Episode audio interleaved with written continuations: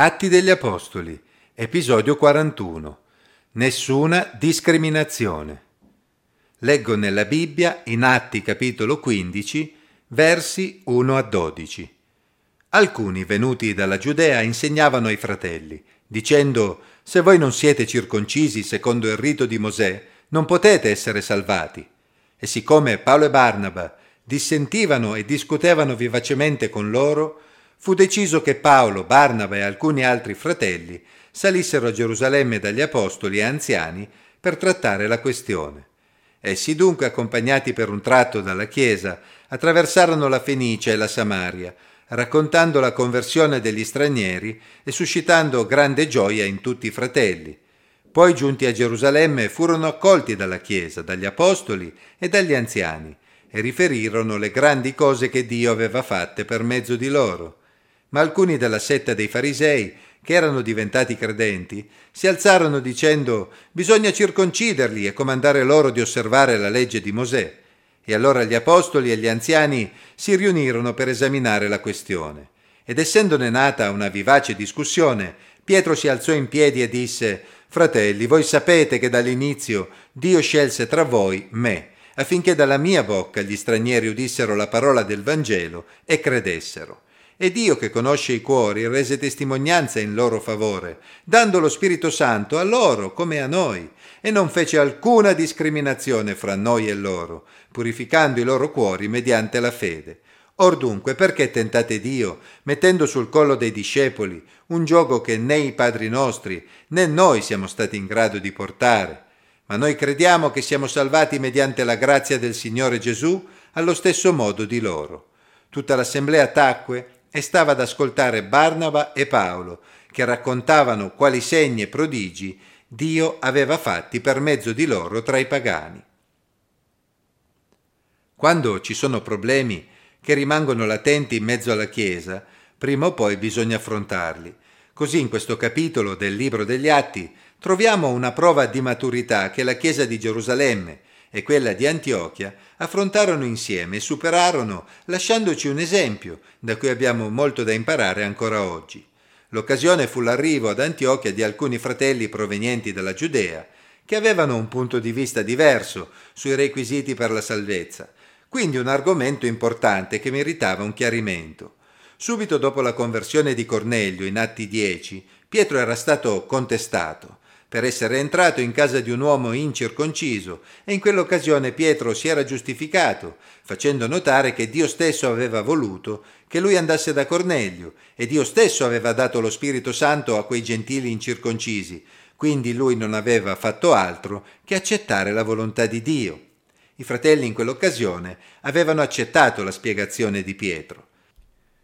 Ma non ci si deve stupire del fatto che nella Chiesa cristiana, in particolare a Gerusalemme, fossero presenti molti credenti giudei, in particolare provenienti dalla setta dei farisei, che pur avendo creduto in Gesù il Messia, avevano ancora delle remore ad accettare i gentili così com'erano, senza che questi ultimi fossero circoncisi e si impegnassero a vivere come giudei, osservando tutta la legge di Mosè.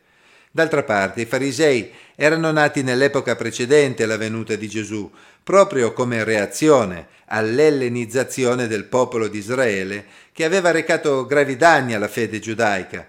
Quindi si può comprendere che molti di loro temevano che l'apertura verso i gentili incirconcisi potesse di nuovo avere un'influenza negativa sul popolo di Israele visto che molti gentili avevano creduto in Gesù come Messia di Israele, sembrava loro logico che completassero il percorso di conversione diventando giudei a tutti gli effetti. Evidentemente per loro era quella la più grande testimonianza che un gentile potesse dare di volersi sottomettere a Gesù, il Messia di Israele. Il punto di vista di chi si trovava a Gerusalemme era certamente diverso da quello di chi, come Paolo e Barnaba, avevano vissuto in mezzo ai credenti gentili di Antiochia ed era necessario che qualcuno facesse da ponte tra questi due punti di vista. Chi meglio di Pietro avrebbe potuto svolgere quel ruolo? Il fatto che Dio avesse scelto Pietro per andare a casa di Cornelio si rivelò fondamentale anche nel dirimere questa questione.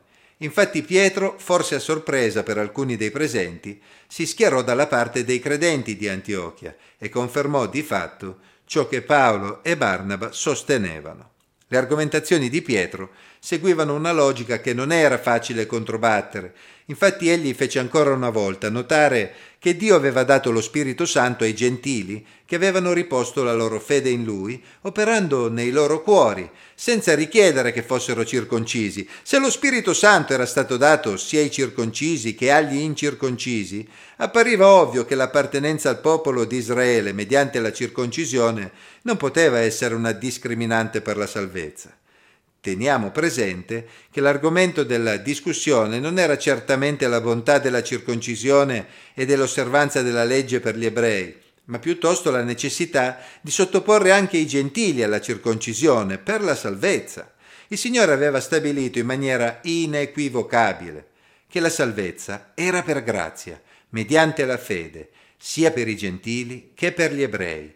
Se così non fosse stato, anche gli ebrei avrebbero potuto avere un grosso problema, visto che, come Pietro aveva osservato, se si guardava alla storia di Israele passata e presente, era evidente che anche i circoncisi non avrebbero mai potuto essere salvati se Dio avesse richiesto che il requisito fosse la perfetta osservanza della sua legge. Pietro aveva realizzato ciò che doveva essere evidente a chiunque. Ma noi crediamo che siamo salvati mediante la grazia del Signore Gesù allo stesso modo di loro. Sì, Dio non aveva fatto nessuna discriminazione tra gli ebrei e gli stranieri per quanto riguarda la salvezza. D'altra parte il Signore di Israele è anche il Dio di tutti i popoli, come si comprende bene leggendo le pagine dell'Antico Testamento, e il suo scopo è quello di poter far grazia a tutti attraverso il Messia di Israele. La legge era certamente stata un dono di Dio per Israele, che aveva permesso loro di relazionarsi meglio con il Signore, ma lo scopo della loro elezione non era certamente quello di escludere dalla salvezza gli altri popoli, bensì quello di essere luce per gli altri popoli, in particolare proprio con la manifestazione del Messia, come stava in effetti accadendo in quel periodo. Lo scopo di Dio non era quello di trasformare tutti i gentili in ebrei, né quello di costringere gli ebrei a diventare gentili, ma quello di relazionarsi con gli uni e con gli altri, salvandoli per grazia mediante la fede in Gesù. Ora che Gesù, la vera luce che illumina ogni uomo, come scritto in Giovanni 1.9, era venuto nel mondo, era evidente che Dio stava portando avanti il suo piano in maniera mirabile. In seguito vedremo quali furono le conclusioni che trassero i fratelli presenti presieduti da Giacomo. Ma intanto possiamo osservare che noi cristiani di oggi abbiamo tanto da imparare dal modo in cui questa questione fu affrontata. La discussione fu vivace, ma rispettosa. Notiamo infatti il modo in cui Paolo, Barnaba, Pietro e gli altri fratelli più influenti presenti in quell'importante incontro a Gerusalemme trattarono la questione non maltrattando né scomunicando quei fratelli per i loro pensieri.